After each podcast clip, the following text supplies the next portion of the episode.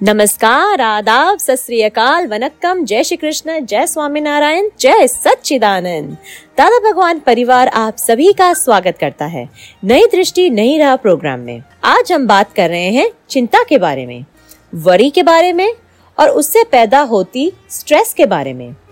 कहते हैं, चिंता एक प्रगट अग्नि है, निरंतर जलाती रहती है।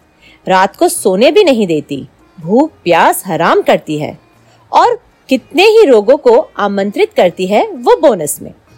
तो दोस्तों, चिंता क्या है? हमें चिंता क्यों होती है? कौन करवाता है ये चिंता? उसका रूट कॉज क्या है?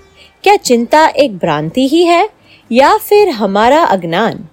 चलिए जानते हैं हमारे आत्मज्ञानी से इन सारे प्रश्नों के उत्तर।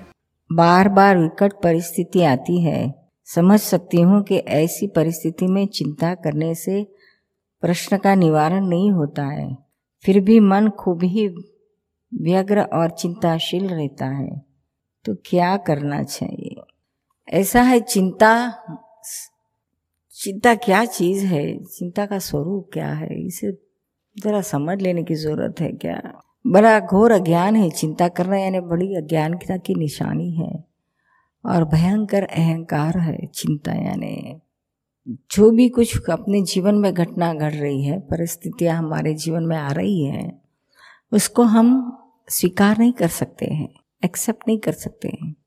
इसलिए हम ऐसा सोचते हैं कि ये जो कुछ हो रहा है, वो गलत हो रहा है, ऐसा नहीं होना चाहिए, लेकिन ऐसा होना चाहिए। हम हमारी हमारी तरी, हमारे तरीके से उसको सुलझाना चाहते हैं। लेकिन यह हमारे हाँ बस की बात नहीं है। यह जो परिस्थिति हमारे जीवन में आ गई, जो घटना घट चुकी the things thing which has already happen उसको आप बदल नहीं सकते हैं। आप उसको स्वीकार कर लोगे तो आपको बिल्कुल भुगतने का नहीं आएगा, चिंता भी नहीं होगी। आप उसको स्वीकार नहीं करते हैं, इसलिए आपको चिंता होती है। भविष्य में क्या होगा, कैसे होगा अथवा तो भूतकाल में कुछ बुरा हो गया तो आपको ऐसा होता है कि गलत हो गया, ऐसा क्यों हुआ? ऐसा नहीं होना चाहिए था। ऐसा करते थे तो अच्छा होता था, वैसा करते तो बुरा होता, हो जाता था और। यह सब हमारी कल्पनाएँ हैं, ये सारी कल्पनाओं से पर निकलने का है, इसको फेंक देने का है, उखाड़ के। इसका कोई मतलब ही नहीं है। समझ में आया? एक क्षण के बाद भूतकाल गया गया सो गया। हमेशा के लिए चला जाता है। वो दोबारा वापस नहीं आता है। भविष्य काल किसी के हाथ में नहीं है। क्या होने वाला है, कोई नहीं जानता है। लेकिन हम भविष्य के लिए सोच सोचते हैं। सारा दिन, रात दिन, रात सोचते हैं, ऐसा, कैसा होगा, कैसा करेंगे, ऐसा होगा, वैसा होगा। तो इससे कोई फ़र्क नहीं पड़ता है। हमारे भविष्य में होने वाला जो है उसका, वो तो होने वाला है। तो यह जब यह सब अज्ञान दशा की निशानी है। समझदार है, वो तो यही बात सोचता है कि मेरे हाथ में क्या है। जो हो गया, सो हो गया। अच्छा हुआ तो भी ठीक है और बुरा भी हुआ तो भी ठीक है। सबको मुझे तो एक्सेप्ट ही करके चलने का है।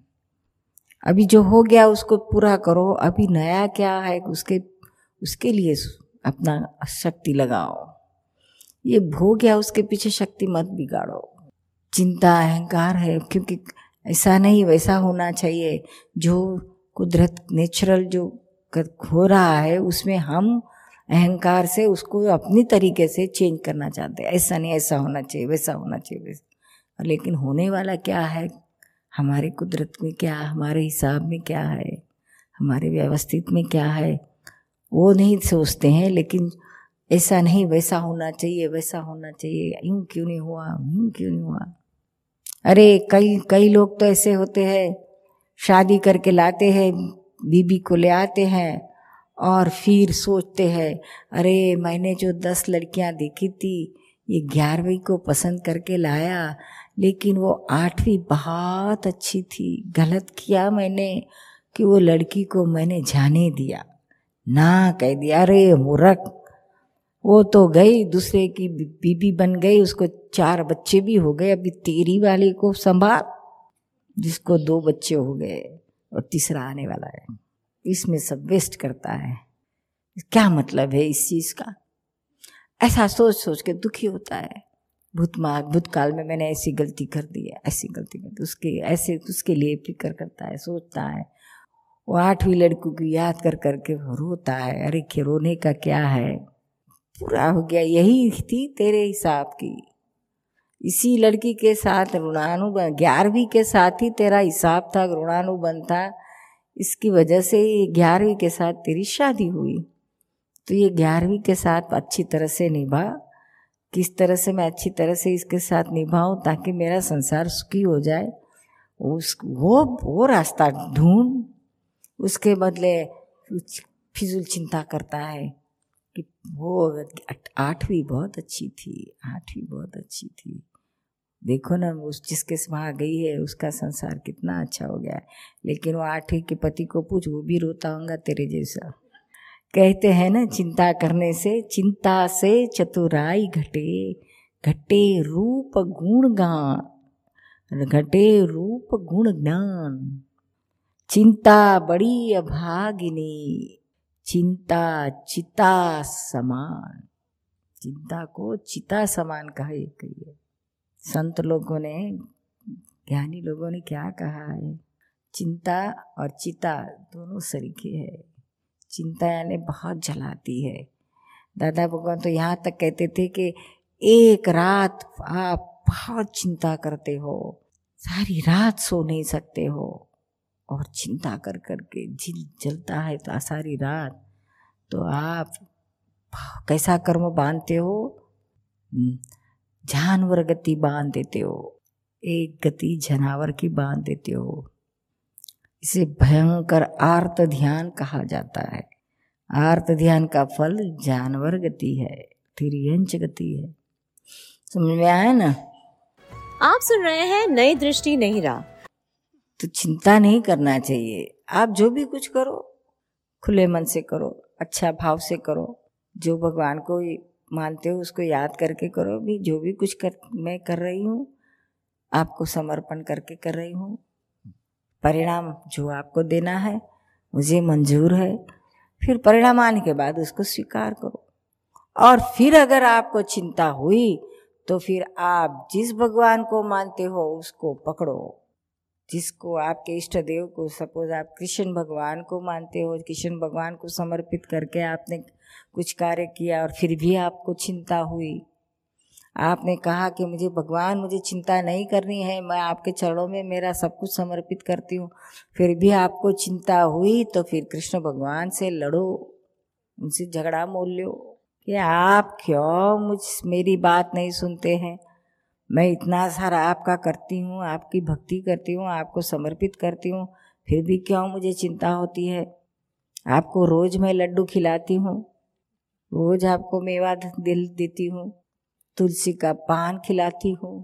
तो भगवान कुछ तो सोचो हम तो आपकी इतनी भक्ति करते हैं तो आप हमको चिंता क्यों कर देते हो? हमको चिंता नहीं चाहिए आपके चरणों में समर्पित। जवाब कैसे मिलेगा? अरे अपने प्यार से भगवान को एक बार डांट के तो देखो। हमारे में डांटने की हिम्मत ही नहीं है, क्योंकि इतनी प्योरिटी नहीं है।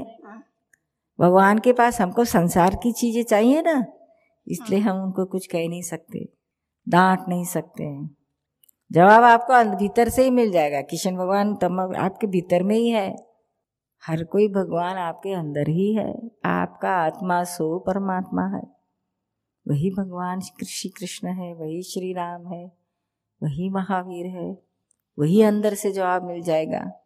कभी करके तो देखो। ऐसा ही करती है ऐसा करते हो? हाँ। जवाब नहीं मिलता है तो अभी आपकी प्योरिटी नहीं है। कुछ कुछ संसार की चीज़ें भी मांग लेती होगी। संसार में रहना है तो सभी धर्म तो बजाना पड़ता है।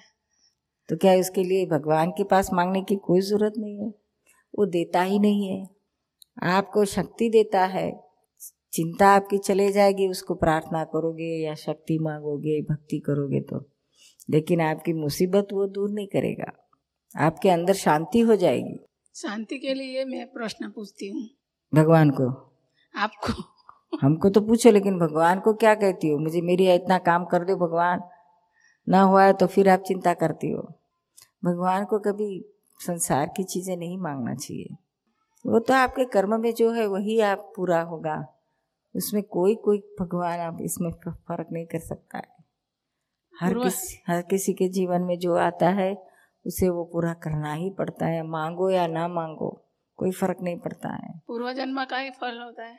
हाँ पूर्व जन्म में बांधे हुए कर्म का ही यह फल होता है। मैंने लगता है, मैं समझती हूँ कि इस जन्म में तो मैंने कोई पाप नहीं किया, फिर भी ऐसा क्यों मेरे साथ होता है? वो तो आपको लगता है, कुछ पाप नहीं किया है। यह अपनी समझ में है। आपको, हम, हर हर किसी को ऐसा लगता है, मैंने कोई गलत काम नहीं किया है, मैंने कोई पाप नहीं किया है, मैंने किसी को कुछ दुख नहीं दिया है। लेकिन हमारे हमारे फैमिली मेंबर्स को, हमारे अड़ोस पड़ोस को, हमारे नौकर चाकर को पूछो। हमारे से दुख होता है, नहीं होता है उसको? वो वो कहेंगे हाँ हमको बहुत दुख होता है उनसे। तो वही पाप है। किसी को दुख देना, वह पाप है। सुख देना, वह पुण्य है। और अभी आप जो भुगत रहे हो, इस जन्म का थोड़ी हो, पिछले जन्म का है कि आपने कितना किया होगा, आपको क्या मालूम? और अभी भी आप ऐसा मत मान के फिरो कि मैं किसी को, मैं ये जन्म में कोई पाप नहीं करती हूँ। कोई किया भी नहीं है। बहुत सारे पाप होते हैं। चलते चलते भी कितने जीव कितने सूक्ष्म जंतु जीव को मार डालते हो चींटी को मार देते हो मकड़े को मार डालती हो वो पाप नहीं है। आप ऐसा कुछ बोलती हो जिससे आपके पति को बच्चे को दुख होता है ऐसा नहीं होता है? कभी बच्चों को ठोक नहीं देती हो? ऐसा तो होता है। हाँ। पति को? हम्म। पति को नहीं ठोका? चलो बच्चों को ठोका तो चलो माँ है, प्यार से ठोकती है या द्वेष तो नहीं होता है, उसको पाप नहीं गिना जाता है। लेकिन और ठोकते नहीं, लेकिन और किसी के लिए हम हम बुरे भाव भी करते हैं तो भी उसको पाप कहते हैं। किसी को दुख हुआ हमसे, उस, ऐसा हमारा मन से भी हुआ, वाणी से, वर्तन से कुछ भी हुआ, उसे पाप कहते हैं। ऐसा तो बहुत होता है क्या? नौकर चाकर को हम कितना डांट देते हैं धुतकार देते हैं। यह सब पाप में ही जाता है। समझ में आया ना? समझ। इसलिए चिंता करने की ज़रूरत नहीं है। वास्तविकता को समझो और वास्तविकता को उसका ही स्वीकार कर लो क्या? सच में आप समझ नहीं सकती हो इसको स्वीकार नहीं कर सकती हो। इससे ये सारा भुगतने का आता है आपको। नहीं तो नहीं आएगा। और अगर आत्मज्ञान प्राप्त हो जाए तो एक चिंता नहीं होती है। ये ज्ञान ही ऐसा है, आत्मज्ञान ऐसा है कि एक चिंता ना हो। क्या चिंता करे तो तो जानवर में जाना पड़ता है। यह सब कर्म आत्मज्ञान में नहीं बता जाता है। आर्त ध्यान, रौद्र ध्यान नहीं होता है। अंदर आत्मा का सुख ही इतना लगता है कि बाहर की कोई चीज़ उसको स्पर्श ही नहीं करती है। तो हमेशा आत्मज्ञान प्राप्त करने के पीछे पड़ो। कहीं से भी ज्ञानी की शोध करो और उनके पास से आत्मा प्राप्त कर लो। तो फिर हमेशा के लिए आप आपको चिंता नहीं होगी। ऐसा गारंटेड रहता है ज्ञान। आप सुन रहे हैं नई दृष्टि, नई राह। तो दोस्तों, ऐसे ही व्यवहारों और आध्यात्मिक सोल्यूशन पाने के लिए सुनना ना भूलें। नई दृष्टि, नई राह। अधिक जानकारी के लिए लॉग ऑन करें Hindi dot Dada Bhagwan dot O R G या फिर ईमेल करें Dada on radio at u s dot Dada Bhagwan dot O R G या फिर फ़ोन लगाइए one eight seven seven five zero five three two three two extension twenty three या फिर Dada Bhagwan foundation YouTube channel को subscribe करें। आज के लिए हमें दे इजाज़त, कल फिर मुलाकात होगी। तब तक के लिए स्टे वरी फ्री जय सच्चिदानंद। है ये ज्ञानी।